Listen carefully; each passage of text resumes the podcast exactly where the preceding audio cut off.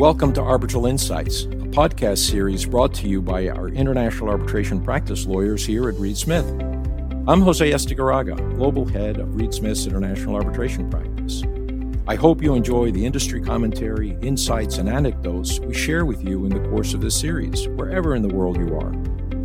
If you have any questions about any of the topics discussed, please do contact our speakers. And with that, let's get started. Welcome back to the next episode of Arbitral Insights, which will focus on the key updates to the 2020 LCIA arbitration rules. My name is Ben Love, and I'm with the International Arbitration Team at Reed Smith in New York.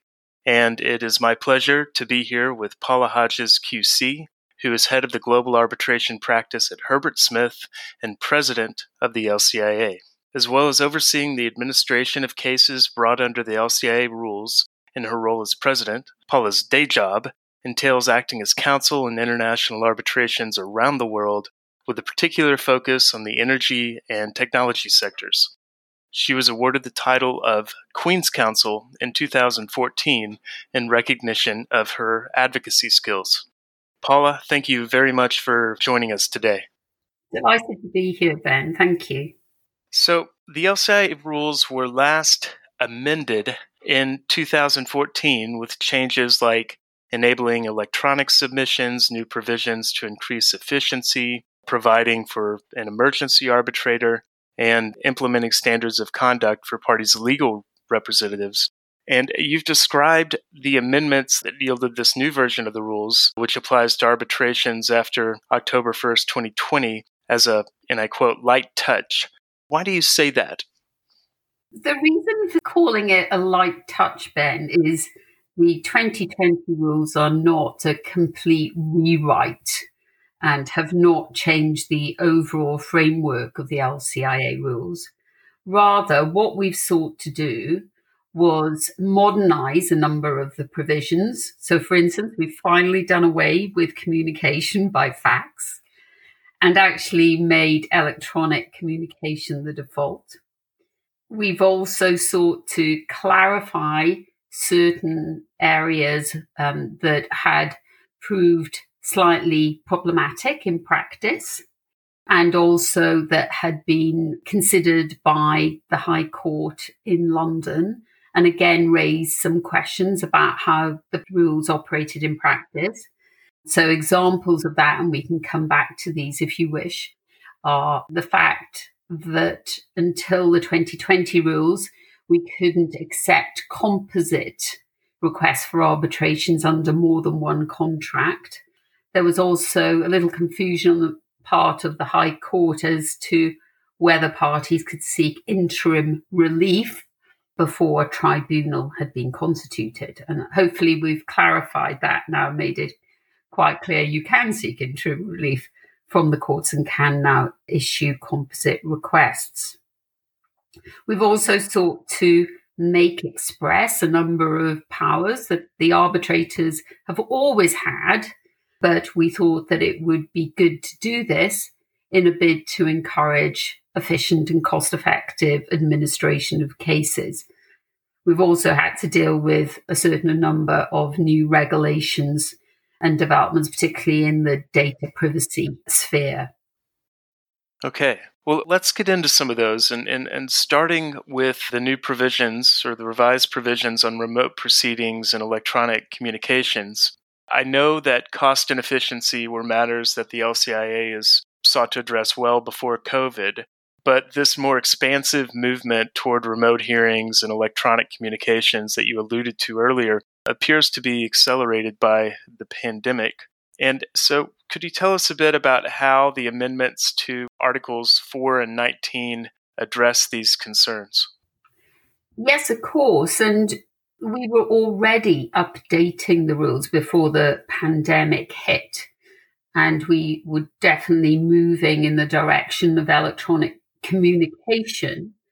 But we decided to make that the default by the time we got to publicizing the rules in the summer because that is exactly what happened during 2020 with people having to communicate from remote locations all over the world. we also saw hearings very quickly move from being in person to remote or virtual hearings. So again, we decided to make it clear in the rules that tribunals can order and administer remote hearings. And I think we're the, the first institution to have done that. So we were delighted to be in a position where we could capitalize on the rapid evolution of arbitration during the pandemic. And I think that was perhaps born out of necessity. But as you've rightly identified, it does help the drive towards efficiency, expedition, and cost effective resolution of disputes.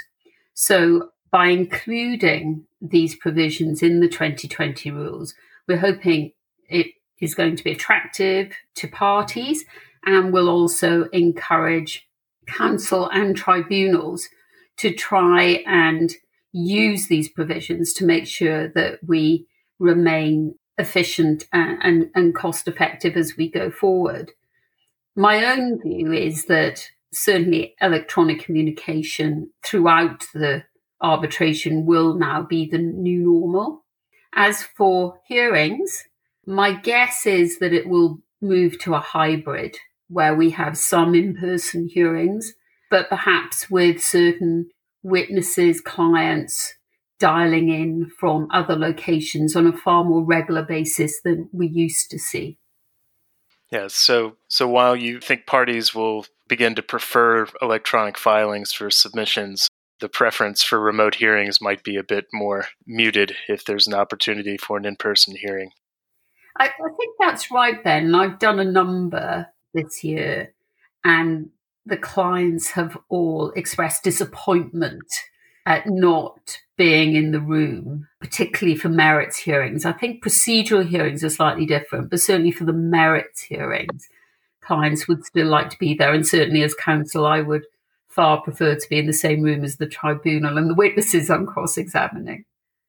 Yeah, no, absolutely. I think I share your view there.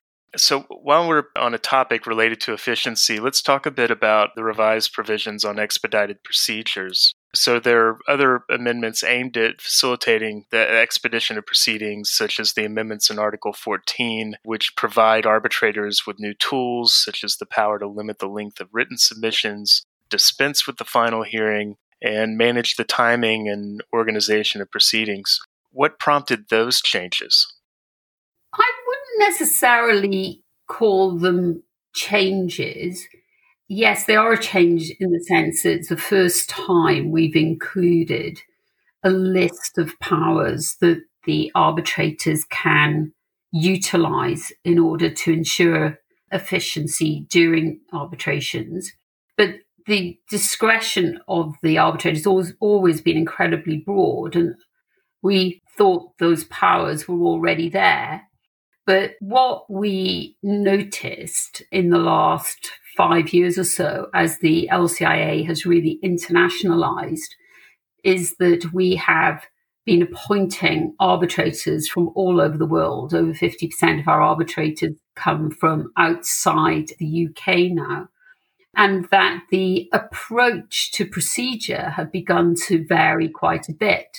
So, whereas uh, sort of true British style arbitrator, particularly former judges or experienced QCs, would be very happy to take hold of the process and really drive it forward and not be afraid to uh, determine preliminary issues early on, even dispose of cases that are clearly meritless.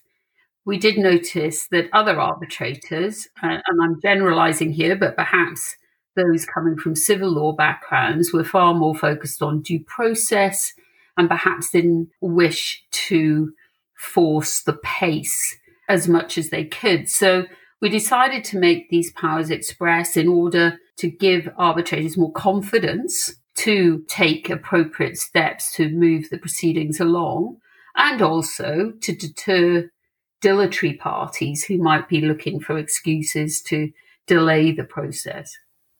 So it's very interesting. And I believe the, the wording of the new provision is written in such a way that this list is, is non exhaustive. Is that a correct impression? Oh, yes, absolutely. It's just giving some examples. And we thought these were perhaps some of the more important, more obvious ways in which arbitrators could seek to take control of the, the proceedings and make sure it's run at a, a fair pace.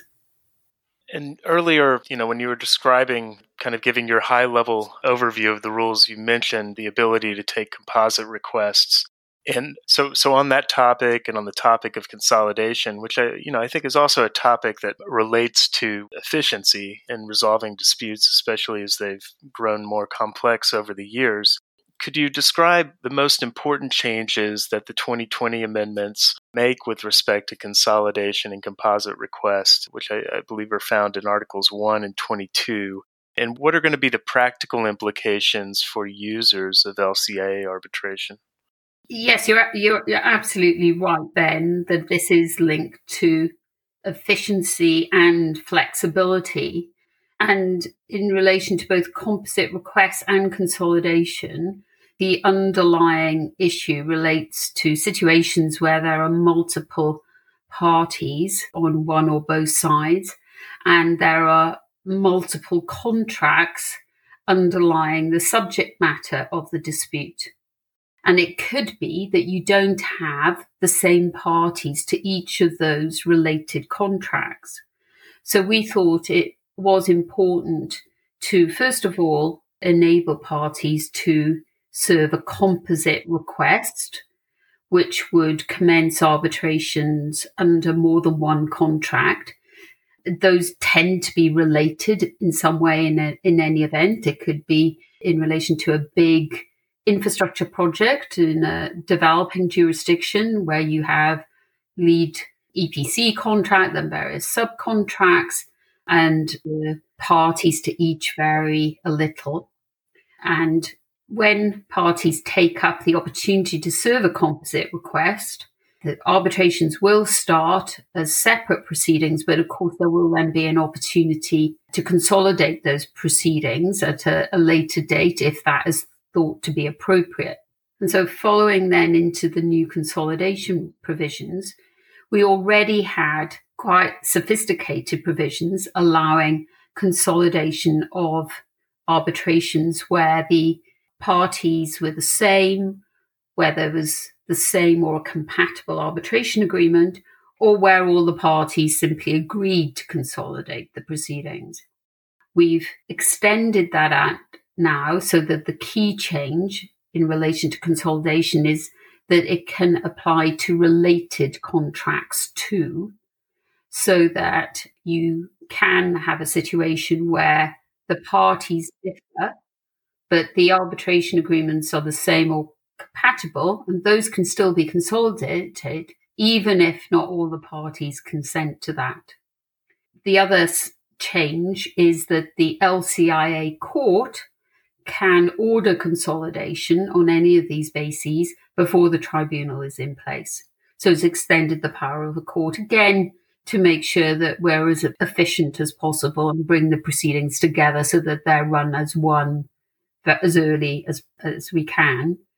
We've also added the possibility where parties don't actually want consolidation or it's not appropriate for some reason for proceedings to be run concurrently so that the arbitrators would then of necessity be the same, but they would run the proceedings in parallel. And to change topics here, Article 14A addresses the, the conduct and role of tribunal secretaries. And this is a new provision in the LCIA rules. And I'm wondering what led the LCIA to include this provision and what is the aim of the provision? Well, as you'll know, Ben, um, tribunal secretaries has been quite a hot topic over the last five years it started in controversy with parties, counsel, institutions complaining that certain arbitrators were using tribunal secretaries for more than administrative help during the arbitration and were actually instructing their tribunal secretaries to draft all or part of awards, which was, of course, a step too far. And, and we saw initially institutions like the ICC really discouraging the appointment of tribunal secretaries at all. I think we've moved on from that now, and people do recognize the value of tribunal secretaries to tribunals, especially in big complex cases, so that they can assist with the administration of the proceedings and help with certain delegated tasks, not writing awards, but lots of other things. I think it's also important for the development of young arbitration practitioners. Uh, and so there are lots of good reasons to have tribunal secretaries. And at the LCIA, we thought the key thing is that the retainment of a tribunal secretary is transparent and that parties know exactly what is happening. So we decided to put provisions into the 2020 rules so that there is a framework around the instruction of tribunal secretaries, making it clear that they also have duties of independence, impartiality, confidentiality. And, and so what we hope we've done is, is enabled the appropriate use of tribunal secretaries for the benefit of arbitrators, for parties actually, because uh, I think secretaries help keep proceedings moving at a good pace, but also for the benefit and experience of the secretaries themselves.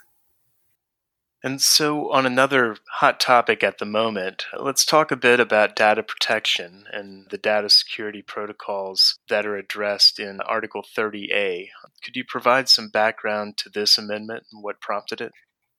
Yes, I think from the LCIA perspective, this was really triggered by the regulations in Europe, the, the GDPR, which are quite far reaching regulations dealing with data privacy. And of course, everyone involved in handling private information about individuals within Europe is subject to those regulations.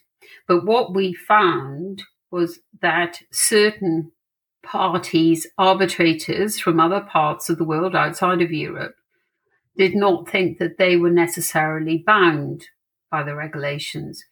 But of course, if the seat is within Europe, one of the parties, one of the counsel, one of the arbitrators is European, then these regulations bite.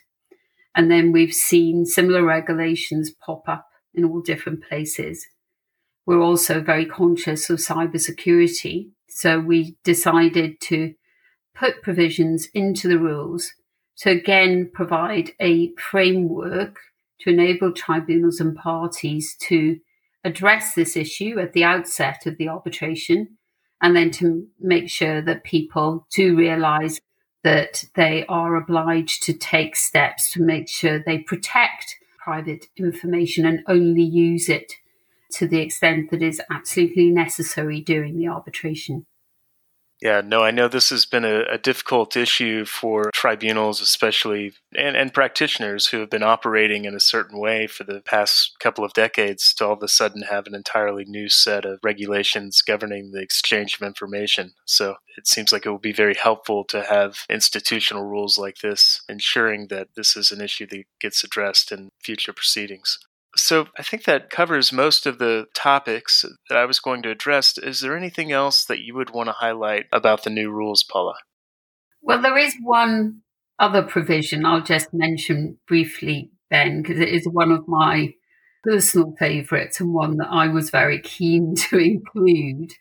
And that is the new provision in Article 22.18, which relates to early determination.